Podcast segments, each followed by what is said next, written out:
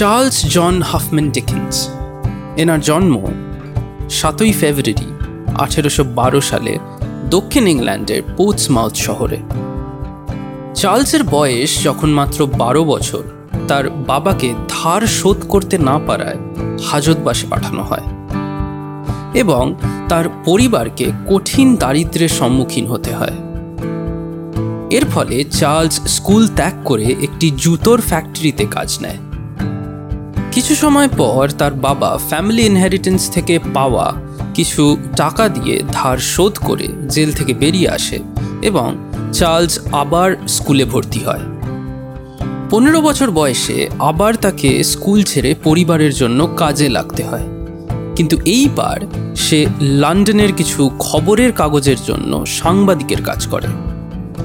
এই কাজ করতে করতে আঠেরোশো ছত্রিশ সালে তার প্রথম বই প্রকাশ করে যার নাম হলো স্কেচেস বাই বজ এই বজ ছিল তার ছদ্মনাম। তারপর আস্তে আস্তে একাধিক লেখা তার প্রকাশ হতে থাকে, যার মধ্যে কিছু উল্লেখযোগ্য নাম হলো অলিভার টুইস্ট এবং আ ক্রিসমাস ক্যারল আমাদের আজকের গল্প দ্য সিগন্যাল ম্যান গল্পটি প্রথম প্রকাশিত হয় আঠেরোশো ছেষট্টি সালে অল দ্য ইয়ার রাউন্ড বলে একটি ম্যাগাজিনের ক্রিসমাস এডিশনে গল্প পাঠে অভিদীপ্ত এবং সিগন্যাল ম্যানের চরিত্রে অভিক্ষিত শুরু হচ্ছে চার্লস ডিকিন্সের লেখা দ্য সিগন্যাল ম্যান।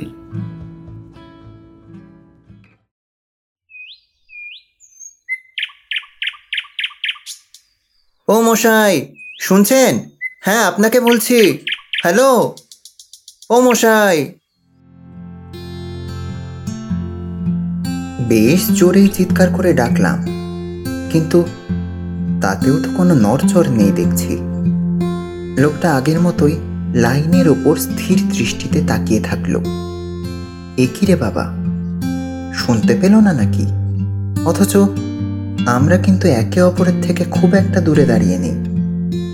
রেলওয়ে ট্র্যাকের দুপাশের জমি যেখানে চড়াই উঠে গেছে, সেই ওপর থেকে আওয়াজ দিয়েছি আমি।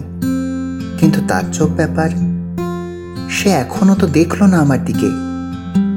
বিকেলের পরন্ত রোদে সূর্যের শেষ আভাটা চোখে পড়ছে বলে ডান হাতটা ভাঁজ করে চোখের ওপর রেখেছি। আমি আবার ডাকলাম, ও মশাই, শুনতে পাচ্ছেন? আপনাকে বলছি, ও মশাই! অবশেষে কিছুটা আন্দাজেই লোকটা ওপর দিকে মাথা ঘোরালো। তার ভ্রু দুটো শিকি খানিক ওপরে উঠল। হতভম্বের মতো আমার দিকে চেয়ে রইল কিছুক্ষণ। আমি আগের জোর আওয়াজে জিজ্ঞেস করলাম, বলছি যে, নিচে যাওয়ার কোনো রাস্তা আছে? আপনার সাথে একটু কথা ছিল? সে আগের মতোই চুপ করে রইল আর কিছুটা সজাগ হয়ে রেল লাইন থেকে সরে দাঁড়াল। লাইনের ওপর মৃদু কম্পন অনুভব করলাম। সন্ধ্যাবেলার কুয়াশায় অনেক দূর থেকে একটি মৃদু ঘর ঘর শব্দ শুনতে পেয়ে বুঝলাম, ট্রেন আসছে।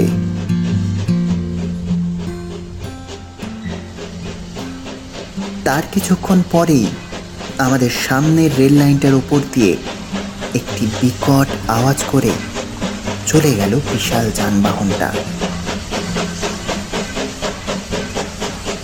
এতক্ষণে লোকটা একটা সবুজ পতাকা হাতে তুলে ধরে দাঁড়িয়েছে আর সেটা কন্টিনিউয়াসলি দাঁড়িয়ে যাচ্ছে।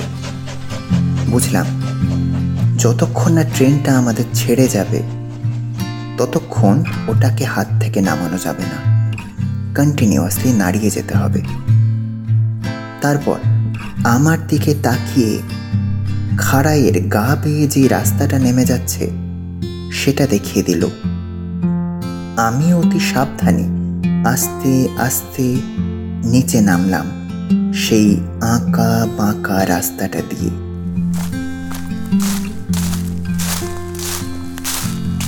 এই টানেলটা তৈরি হয়েছে খুব বেশি দিন হয়নি। তার ফলে গাড়িও কম যায় আর সেই জন্য লোকজনও ভীষণ কম। টানেলটা যেখানে শেষ হয়েছে, সেখানেই সিগন্যাল ম্যানের ছোট্ট একটা থাকার কেবিন। তার উদ্দেশ্যেই আপাতত আমি এসেছি। স্ট্রেঞ্জ, লোকটা তো এখনও আগের মতোই চুপ। দেখে মনে হলো মন দিয়ে কিছু একটা চিন্তা করছে। যেদিক দিয়ে নিচে এলাম, তার উল্টো দিকের যে খাড়াইটা উঠেছে, সেই পাহাড়ের গা ঘেঁষেই সিগন্যালম্যানের ছোট্ট কেবিন। টানেল শেষ হওয়ার মুখে টিমটিমে একটা লাল বাতি জ্বলছে। ভদ্রলোকের সামনে এসে দাঁড়াতে তার ঠোঁটের কোণে অল্প একটু হাসি দেখতে পেলাম। আমিও একবার আর চোখে তার কুঠিরের দিকে তাকিয়ে নিলাম। চারপাশে বৃষ্টি ভেজা সোদামাটির গন্ধ আর খাদের ওপরের থেকে এই জায়গাকার ঠান্ডাটা যেন একটু হলেও বেশি। আমি তার কাছে এগিয়ে গেলাম। চোখ দুটো কিন্তু এখনও অনর টানেলের দিকে তাকিয়ে কি যেন একটা খোঁজার চেষ্টা করছে। সে কথা বলছে না দেখে আমি এগিয়ে গিয়ে জিজ্ঞেস করলাম, সব ঠিক আছে তো? কি জানি, কেমন যেন চেনা চেনা। মানে আমি কি আগে আপনাকে কোথাও দেখেছি? আরে দূর না না সে কি করে সম্ভব? কোথায় দেখেছেন? আঙুল দিয়ে রেল লাইনের ওপরের দিকটায় পয়েন্ট করে দেখাল। রাইট দেয়ার সে আরও দৃঢ় গলায় বলল কি জানি আমার কিন্তু মনে হচ্ছে I have seen you before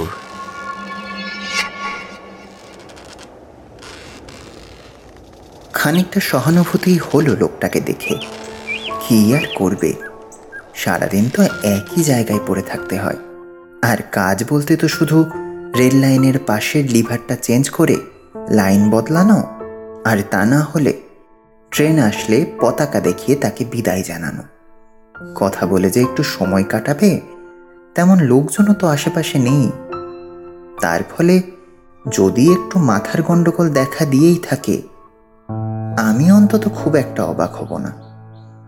ভদ্রলোক আমাকে তার কেবিনে আসার আমন্ত্রণ জানালেন।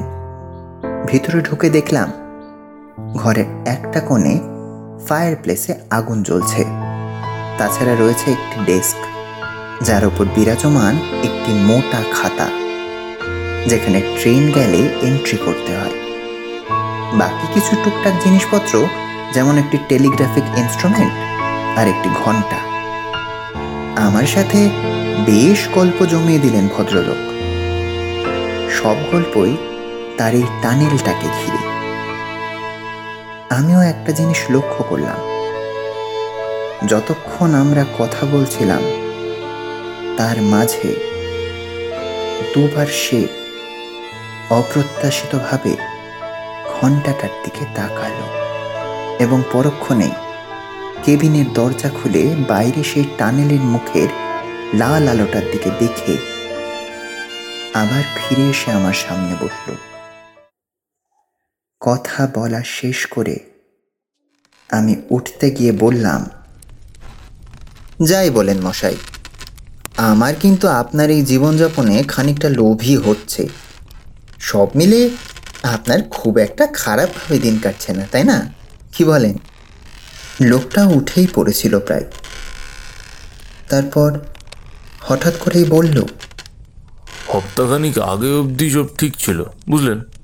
কিন্তু সাম্প্রতিক কিছু ঘটনা ঘটেছে which are travelling me incidents বলতে ঠিক কীরকম সেটা যে কি করে আপনাকে বোঝাবো তাই ভেবে পাচ্ছি না।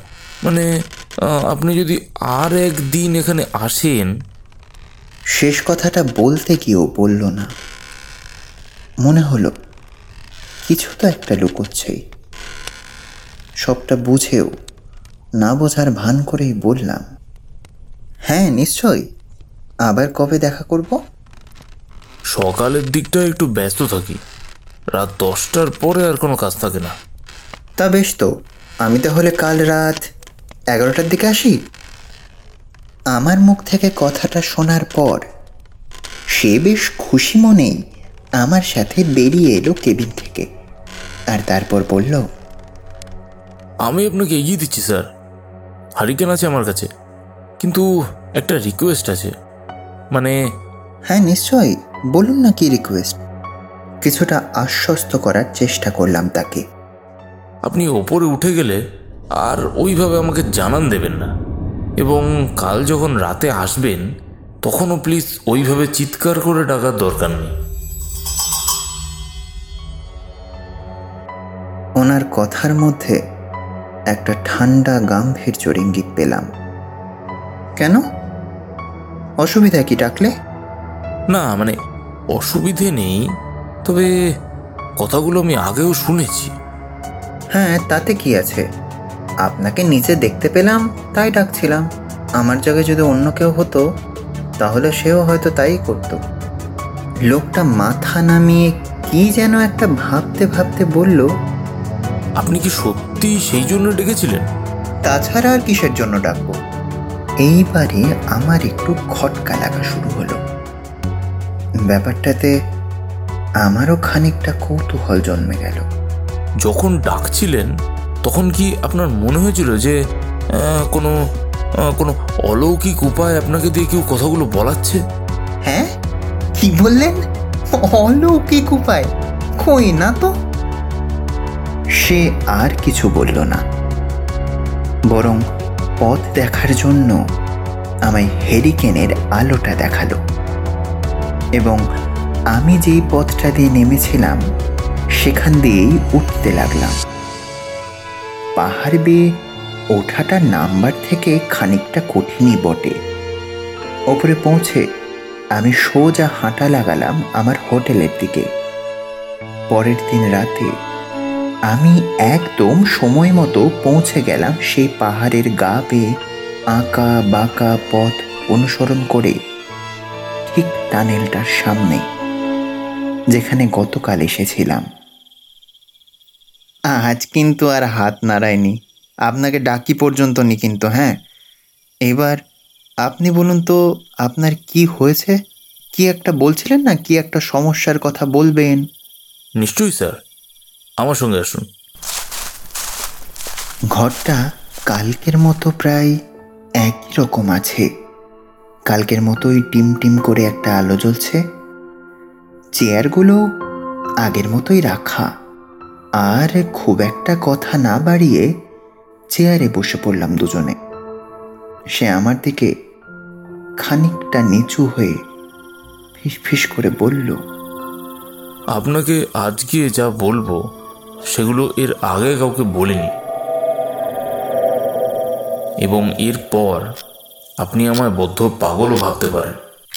এরপর কিছুক্ষণ থেমে আবার বলল গতকাল I took you for someone else অন্য কেউ ভেবেছিলাম অন্য কেউ মানে? কে? তা বলতে পারব না। আমি তার মুখ কখনো দেখিনি। তার বা হাতটা ভাঁজ করে চোখের ওপর রাখা থাকে আর ডান হাতটা জোরে জোরে নাড়তে থাকে আমার দিকে। ঠিক যেন দূর থেকে আমাকে ডাকছে। কথাগুলো বলতে বলতে সেও ঠিক একইভাবে নিজের বাঁ হাতটা ভাঁজ করে চোখ ঢেকে ডান হাতটা অনবরত নাড়াতে লাগল। তার হাব ভাব দেখে বেশ অন্যরকম লাগল। বেশ ভয়ই পেলাম। আমি ওনাকে ইগনোর করার আপ্রাণ চেষ্টা চালিয়ে যাচ্ছিলাম। এই ঘরটার ভেতরে আলো ভীষণ কম। বাইরেও ঘুটঘুটে অন্ধকার। এর মধ্যে আমার যে কি করণীয়, সেটাও ঠিক করে বুঝতে পারছিলাম না। হঠাৎ সে একদম আগের মতোই ফিস ফিসিয়ে বলতে লাগল। ব্যাপারটা যেদিন প্রথম ঘটে, সেদিন পূর্ণিমা ছিল। আমি ঠিক এইখানে বসেছিলাম।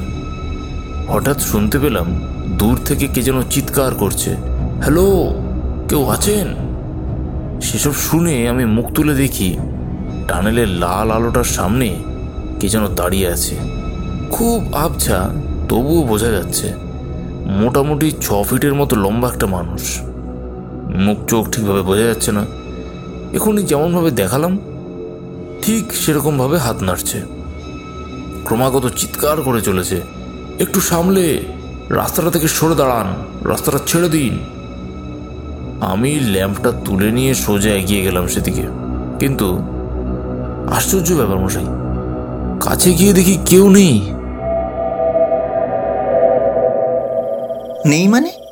কোথায় গেল? হাওয়ায় উপে যাবে নাকি? নিশ্চয়ই টানেলের ভেতরে ঢুকেছিল? না হলে কোথায় যাবে? তুমি নিশ্চয়ই ঠিকঠাক করে খোঁজনি। আমারও প্রথমে সেটাই মনে হয়েছিল। সেই জন্য টানেলের ভেতরে দৌড়ে যাই। প্রায় পাঁচশো গজ ভেতর অব্দি গেছিলাম, কিন্তু লোকটা আর কোনো টিকিও দেখতে পেলাম না। আমি আমার ল্যাম্পটা মাথার উপর তুলে চারদিকটা দেখার চেষ্টা করেছিলাম, কিন্তু টানেলের ভেজা দেওয়াল থেকে গড়িয়ে পড়া জলের ফোঁটা ছাড়া কিছুই চোখে পড়ল না। অগত্যা আমি আবার দৌড়ে বাইরে এলাম এবং পাগলের মতো চারিদিকে খুঁজলাম। কিন্তু কোথাও কিছু নেই।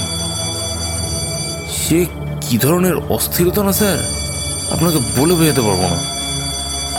আর সময় নষ্ট না করে আমি তখনই এখানে এসে হেড অফিসে একটা খবর পাঠিয়ে দিই। বললাম, একটি অ্যালার্মের সংকেত। কোনো কি গণ্ডগোল হয়েছে?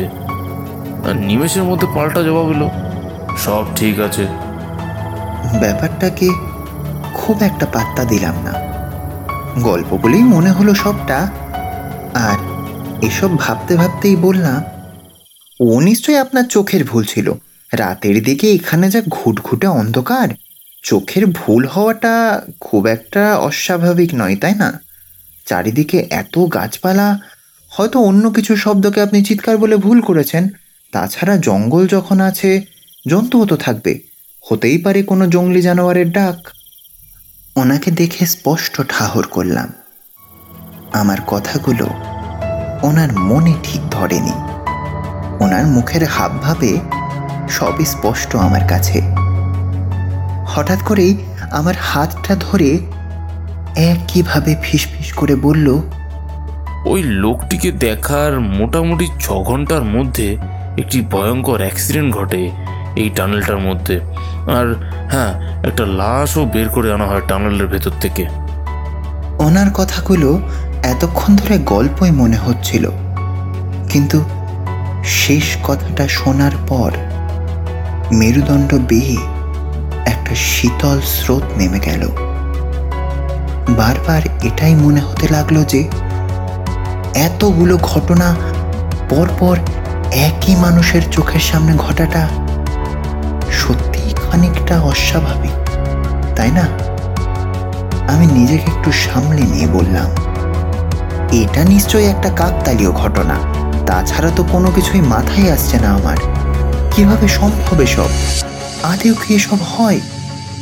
আমার দিকে অদ্ভুতভাবে তাকিয়ে উঠল লোকটা। বুঝতে পারলাম, ওনার গল্প এখনও শেষ হয়নি। এখনও বেশ খানিকটা বাকি। সে আবার বলতে শুরু করল, এই ঘটনাটা আজ থেকে প্রায় এক বছর আগেকার। এরপর ছ সাত মাস কেটে গেছে। সব ঠিকই ছিল। কিন্তু আবার একদিন ভোরবেলা আমি সেই ছায়ামূর্তিকে আবার দেখতে পাই। এই বলে সে আমার দিকে কিছুক্ষণ তাকিয়ে রইল। আমি জিজ্ঞেস করে উঠলাম সে কি আবার একই রকম চিৎকার করছিল না অন্য রকম? না এবারে সবটা ভীষণ শান্ত ছিল। সে কি চিৎকারও করছিল না হাতও নাড়ছিল না? না সে টানেলের পাশে হেলান দিয়ে দাঁড়িয়ে তার দুটো হাত মুখের ওপর ঠিক এইভাবে তুলে রেখেছিল। এই বলে ভদ্রলোক তার হাত দুটো মুখের উপর তুলে দেখাল। ঠিক যেমনভাবে আমরা হতাশ হয়ে বা দুঃখ পেয়ে মুখে হাত চাপা দিই ঠিক তেমনভাবে। আপনি কি তার কাছে গিয়েছিলেন? ব্যাপারটা দেখে আমার প্রথমে মাথা কাজ করছিল না। শরীরটা একটু খারাপ করে উঠল তাই ঘরের ভেতরে এসে বসে পড়লাম। খানিকক্ষণ পর আমি আবার সেখানে যাই কিন্তু আর তার দেখা পেলাম না। আচ্ছা তাহলে এইবার নিশ্চয়ই আর কোনো দুর্ঘটনা ঘটেনি তাই না? আমি আবার সিগন্যাল ম্যানের চোখে মুখে একটা আতঙ্কের ছাপ দেখলাম। সে বলে চলল, সেই দিনই একটি ট্রেন টানেল থেকে বেরোনোর সময় আমি গাড়িটির একটা কামরায় কিছু গন্ডগোল লক্ষ্য করি। জানলা দিয়ে আমি সাথে সাথেই ট্রেন থামানোর সিগন্যাল দিই। ট্রেনের ব্রেক লাগার পর আমি দৌড়ে যাই সেই কামরার দিকে। গিয়ে দেখি মৃত্যু। ভীষণ সুন্দরী একজন মহিলা মারা গেছেন। তাকে লোকজন মিলে ট্রেন থেকে নামিয়ে ঠিক এইখানে এনে রেখেছিল। এই বলে আমরা ঠিক যেখানটাতে মুখোমুখি বসেছিলাম আমাদের দুটো চেয়ারের মাঝে যে জায়গার মাটিটা ফাঁকা ছিল সেই দিকে তাকালো। হ্যাঁ স্যার কি কি হয়েছিল আমি আপনাকে সবই বললাম প্রায়। ইতিমধ্যে আমার বুকের ভেতরটা কেমন যেন শুকিয়ে এসেছিল। কেন জানি না, মনে হচ্ছিল বাইরের হাওয়া, গাছের শব্দ, ওরাও যেন সবটা জানে। ওরাও যেন চিৎকার করে বলছে, এই সমস্ত ঘটনা প্রত্যেকটাই সত্যি। একেবারে খাঁটি সত্যি। সিগন্যালম্যান ভদ্রলোক আবার বলে উঠল এবার আপনি আশা করি বুঝতে পারবেন আমার চিন্তার কারণ। এক সপ্তাহ আগে তাকে আবার দেখা গেছে। তাকে তাকে আমি আবার সেই টানেলের সামনে রেড লাইটের কাছে দেখতে পাচ্ছি মাঝে মাঝেই। সে- সে কি আবার কিছু বলেছে? নাকি চুপচাপ দাঁড়িয়ে থাকে? প্রথমবারের মতো আবার হাত নাড়াচ্ছে আর চিৎকার করছে বলছে দোহাই তোমার। প্লিজ সরে যাও। কেউ শুনছো আমার কথা? তার সাথে ঘরের যে ঘন্টাটা রয়েছে সেটাও বাজায়। আপনাকে কি যে বলব? ভয়ে আমার রাতের ঘুম উড়ে গেছে। খালি মনে হয় যেন এই কিছু বিপদ ঘটবে আবার টানেলের মধ্যে। এক মিনিট। কালকে আপনি যখন কথা বলতে বলতে দুবার ঘণ্টার দিকে তাকালেন আর তারপরেই দরজা খুলে বাইরে দেখলেন তখনও কি এটার কথাই বলছিলেন? হ্যাঁ। ছায়ামূর্তি যখন বেল বাজায় সেটার আওয়াজটা খানিকটা আলাদা এবং সেটা শুধু আমি একমাত্র বুঝতে পারি। এই সমস্ত কথাগুলো শুনে একটা প্রচণ্ড রকমের ভয় আর কৌতূহল মিশ্রিত অনুভূতি নিয়ে চেয়ার থেকে উঠে দাঁড়ালাম আর বললাম আসুন তো আমার সাথে। চলুন গিয়ে দেখি আপনার এই আগন্তুককে দেখা যায় কিনা খানিকটা অনিচ্ছাকৃতভাবেই সে আমার সাথে উঠে এসে দরজা খুলে বেরোলো। বাইরে এখনও আগের মতোই খুটখুটে অন্ধকার। আর রাতের আকাশও সেটার জানান দিচ্ছে। এইসবের সাথে রয়েছে কিছুটা দূরে সেই রহস্যজনক টানেল এবং তার মুখে লাল আলোটা তখনও টিম টিম করছে। দেখতে পাচ্ছেন নাকি তাকে? না এখন সে নেই। আমিও একবার চারিদিকটা তাকিয়ে নিয়ে ভদ্রলোকের সাথে ঘরের ভেতরে ঢুকে গেলাম। দেখলাম ভদ্রলোকের মুখ থেকে এখনও ভয় আর বিস্ময় ভাবটা নামেনি। সে হঠাৎ করেই বলল আমার একটাই চিন্তার কারণ সেটা হলো আমি বুঝতে পারছি না ছায়ামূর্তিটা কি বলতে চাইছে। এইবার সে কোন বিপদের কথা বলতে চাইছে? বিপদটা ঠিক কী হতে পারে? আর বিপদ যদি হবে তাহলে কবে? কখন? আর সব থেকে বড় কথা এই বিপদ ঘটবে কার ওপর আর সেটা কতটাই বা ভয়ঙ্কর? চিন্তায় তো আমার মাথা ফেটে যাচ্ছে। এই কথা বলে সে নিজের পকেট থেকে রুমালটা বার করে তার কপালের ঘামগুলো মুছে আবার সেটাকে পকেটে চালান করে দিয়ে বলল আমি হেড অফিসে যদি জানাতে যাই যে বিপদ ঘটবে তাহলে তার কোনো ব্যাখ্যাও দিতে পারব না। বরং ওরা আমাকে পাগল সাব্যস্ত করে চাকরিটাই কেড়ে নেবে। লোকটার কথাগুলো মন দিয়ে শুনছিলাম। শোনার পর থেকেই মনে হলো বেচারার ভয় পাওয়াটা অস্বাভাবিক কিছু নয়। গরিব মানুষ। এরপর সত্যিই যদি চাকরিটা যায়, তাছাড়া ওই ছায়ামূর্তিটাই বা কে? কি বলতে চাইছে সে? এসব ভাবতে ভাবতে বেচারা সিগন্যাল ম্যানের ওপর বেশ করুণা হতে লাগল আমার। বেচারা ঘটনাচক্রে এমন একটা পরিস্থিতিতে এসে পড়েছে। সে আবার বলতে শুরু করল আমার হয়েছে যত ঝামেলা। পেটের ভাত জোগাড় করতে এমন একটা চাকরি করছি, সে যদি আমার সবটা পরিষ্কারভাবে বলে দিত, যেমন ধরুন বিপদটা ঠিক কীরকম বা কোথায় হবে বা কীভাবে সেই বিপদ থেকে বাঁচা যায়, সেসব না বলে শুধু হাত নাড়তে থাকে। আমি তো কিছুই বুঝতে পারছি না। আমি কি করি বলুন তো? ওনাকে কিছুটা আশ্বস্ত করার জন্য ওনার কাঁধে হাত রাখলাম।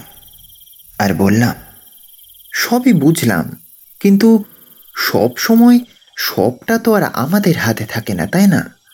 আমি বুঝতে পারছি তোমার পরিস্থিতিটা, কিন্তু এখন আমি যদি ওপর মহলের সাথে তোমার বদলির ব্যাপারে কথা বলি, তাহলে কি কারণ দেখাবো বলো তো? কেউ কি বিশ্বাস করবে এসব কথা? অনেকক্ষণ পর একটা হাসির রেশ দেখতে পেলাম ওনার মুখে। হাসি হাসি মুখেই বললেন, স্যার, আপনি আমায় নিয়ে এতটা ভাবলেন, এতেই হবে। আমি বদলি হতে চাই না, স্যার। আমার বদলি করতে হবে না। এখানে আমি দিব্যি আছি, স্যার। ওটা যদিও বা কোনো অশরীরী আত্মা হয়, তাহলেও আমার ক্ষতি তো করছে না কোনো, বরং বিপদ আসার আগে জানান দেয়। তবে এটা ঠিক আমি ওনার কথা ঠিকভাবে বুঝতে পারি না। যদি আর একটু পরিষ্কারভাবে বলতেন, তাহলে একটু সুবিধা হতো। সত্যিই তুমি বদলি হতে চাও না? আরেকবার ভেবে নাও ভালো করে। ঠিক বলছো তো? সবটা ভেবে, চিনতে, ঠান্ডা মাথায় বলছো তো? বেশ খানিকটা জোরেই মাথা নেড়ে নিজের মনের অভিব্যক্তিটি বুঝিয়ে দিল, যে সে বদলি হতে চায় না। তারপর আমার দিকে এগিয়ে এসে মাথাটা একটু নিচু করে আরেকটু ফিসফিস করে বলল স্যার আপনাকে একটু কথা বলতে ভুলে গিয়েছিলাম বেশ ভয় আর কৌতূহলের মেলানো মেশানো একটা বহিঃপ্রকাশ ঘটলো আমার কণ্ঠে। ও ওইভাবেই জিজ্ঞেস করলাম আমাকে বলতে ভুলে গিয়েছিলে? কি- কি- কি কথা? সাথে সাথেই তার মুখের ভাব ভঙ্গি সব পাল্টে গেল। একটা রহস্য মেশানো গলায় বলল খাড়াইটার ঠিক উল্টো দিকে একটা অদ্ভুত জিনিস দেখেছি। একটা ভাঙা ট্রেনের কামরা সেই কামরাতেই পেয়েছি অদ্ভুত জিনিসটাকে। কাল সকালের দিকে একবার যদি আসেন তাহলে আপনাকে একবার দেখাতাম। মস্করা করছেন না তো? ট্রেনের কামরাতে কি এমন অদ্ভুত জিনিস পেলেন? মস্করা করব কেন? কাল আসলেই বুঝতে পারবেন। বললাম তো কাল দেখিয়ে দেবো। তখন সবটা বুঝতে পারবেন। ওনার কথাগুলো ঠিক যেন বিশ্বাস হচ্ছিল না আমার। তাই একটু বিরক্তিতেই বললাম না কাল তো হবে না। কাল আমায় একটু বাইরে যেতে হবে একটা কাজে। পরশু হুম পরশু। আমি পরশু আসতে পারব। আপনার সমস্যা নেই তো তাতে? না না। আমার আবার কিছু সমস্যা। বেশ। আপনি না হয় পরশুই আসুন।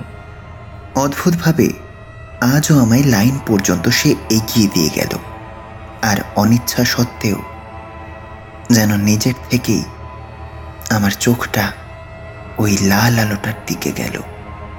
হয়তো একটু বেশি এক্সাইটেড ছিলাম বলে আর তারপরেই ওনার মুখের দিকে। হঠাৎ করেই আমায় চমকে দিয়ে বলে উঠলেন সাবধানে যাবেন স্যার। দিনকাল ভালো না। শুভরাত্রি। আমিও খানিকটা চমকে উঠেই উত্তর দিলাম হ্যাঁ হ্যাঁ হ্যাঁ হ্যাঁ শুভরাত্রি। এই ঘটনাটার পর দুদিন যে কীভাবে কেটে গেল, বুঝতেই পারিনি। আমি তো সেই ভদ্রলোককে প্রায় ভুলেই গিয়েছিলাম কাজের চাপে। কিন্তু সেদিন হঠাৎ করে সেই খাড়াইটার পাশ দিয়ে যাওয়ার সময় ভদ্রলোকের বলা কথাগুলো মনে পড়ে গেল। উনি যেমন যেমন বলেছিলেন, সেই মতো খাড়াইটার উল্টো দিকের খাতটার দিকে এগোতে লাগলাম। সিগন্যালম্যানের ঘরটা তো চোখে পড়ল। কিন্তু সিগন্যালম্যানকে তো দেখতে পেলাম না। আর আজকে যেন জায়গাটাতে অদ্ভুতভাবে ভীষণ রকমের ভিড়। ভিড়ের মধ্যে থেকেই একটা বেশ হোমরা চোমরা গোছের লোককে ডেকে জিজ্ঞেস করলাম আচ্ছা এখানে এত ভিড় কেন? কিছু কি হয়েছে নাকি? লোকটা যে আমার কথায় যার পর নয় বিরক্ত হলো, সেটা আর বোঝার অপেক্ষা রাখে না। তবুও আমি বেশ নাছরবান্দা দেখে বিরক্তির সাথেই বলল উফ কি আবার হবে? দেখতেই তো পাচ্ছেন। আরে সেটাই তো জিজ্ঞেস করছি যে ভিড় কেন এখানে এত? কিছু কি হয়েছে? মানে সিরিয়াস কিছু কি? আর বলবেন না এখানকার সিগন্যালম্যান নাকি এই লাইনেই কাটা পড়েছে। ওনার মুখ থেকে কথাগুলো শোনার পর আমার গলাটা ক্রমশ শুকিয়ে আসছিল। মুখ দিয়ে কোনো আওয়াজ বেরোচ্ছিল না। সারা শরীর জুড়ে ক্রমাগত একটা শীতল স্রোত বয়ে যাচ্ছিল। তবুও মনে খানিকটা জোর এনে খানিকটা তোতলে তোতলেই জিজ্ঞেস করলাম "মা- মা- মানে? কীভাবে কাটা পড়ল? তা জানি না মশাই, শুনছিলাম নাকি উনি লাইনের ওপর ঠায় দাঁড়িয়েছিলেন। দাঁড়িয়েছিলেন মানে? উনি তো দুদিন আগেই আমার সাথে কথা বললেন। অত শত জানি না মশাই। আমার ট্রেনের ড্রাইভারের সাথে কিছুক্ষণ আগে কথা হয়েছে। ছেলেটি যা বলল, ওনাকে রেল লাইনের মাঝে ঠায় দাঁড়িয়ে থাকতে দেখে সে চিৎকার করতে থাকে। বরঞ্চ অনেক দূর থেকে চিৎকার করে তাকে পথ থেকে সরে দাঁড়াতে বলে। কিন্তু উনি নাকি পাত্তাই দেননি। বরং একইভাবে ওই যে টানেলের মুখে যে লাল আলোটা রয়েছে তার দিকে নাকি ঠায় তাকিয়েছিল। শেষে ড্রাইভার খানিকটা ভয় পেয়েই হাত দিয়ে তার মুখ ঢেকে ফেলে। ছি ছি ছি, ভাবুন তো, কীরকম ভয়ানক একটা কাণ্ড ঘটে গেল। আমি নিঃশব্দে সেখান থেকে চলে এলাম। আমার আর ভালো লাগছিল না কিছু। চারিদিকে কেবলই রক্ত আর রক্ত। গাটা যেন গুলিয়ে উঠছিল সেসব দিকে মাথায় শুধু ট্রেনের ড্রাইভারের শেষ কথাগুলো ঘুরতে থাকল। সরে যান সরে যান সামনে থেকে সামনে থেকে সরুন, সরে যান। আচ্ছা সিগন্যালম্যানও তো সেদিন বলছিলেন। সেই ছায়ামূর্তিও সেদিন ওনাকে এই কথাগুলোই বলেছিলেন। তবে কি তিনি তার মৃত্যু সংকেতই পাচ্ছিলেন বারবার? তিনি কি যেন একটা দেখাবেন বলেছিলেন সেই ভাঙা কামরাতে? সেদিকটাতে যেতে গিয়েও নিজের থেকে পা দুটো থেমে গেল আর ইচ্ছেও করল না যেতে। ধীরে ধীরে এগোতে থাকলাম নিজের গন্তব্যের দিকে আর ভাবতে থাকলাম, তিনি ঠিক কি দেখাতে চেয়েছিলেন? হঠাৎ করে চোখ পড়ল সেই লাল আলোটার দিকে। সেটি তখনও একইভাবে জ্বলছে। একইভাবে টিম টিম করে জ্বলছে।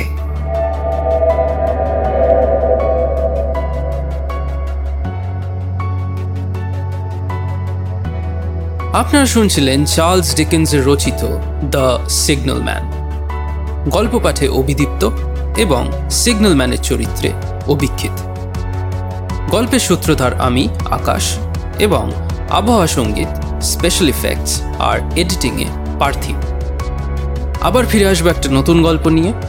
আমাদের গল্পের আপডেটস পেতে হলে অবশ্যই আমাদের ইনস্টাগ্রাম এবং ফেসবুক পেজগুলো ফলো করতে ভুলবেন না। লিংক ডিসক্রিপশনে বা শো নোটসে দিয়ে দেওয়া হবে।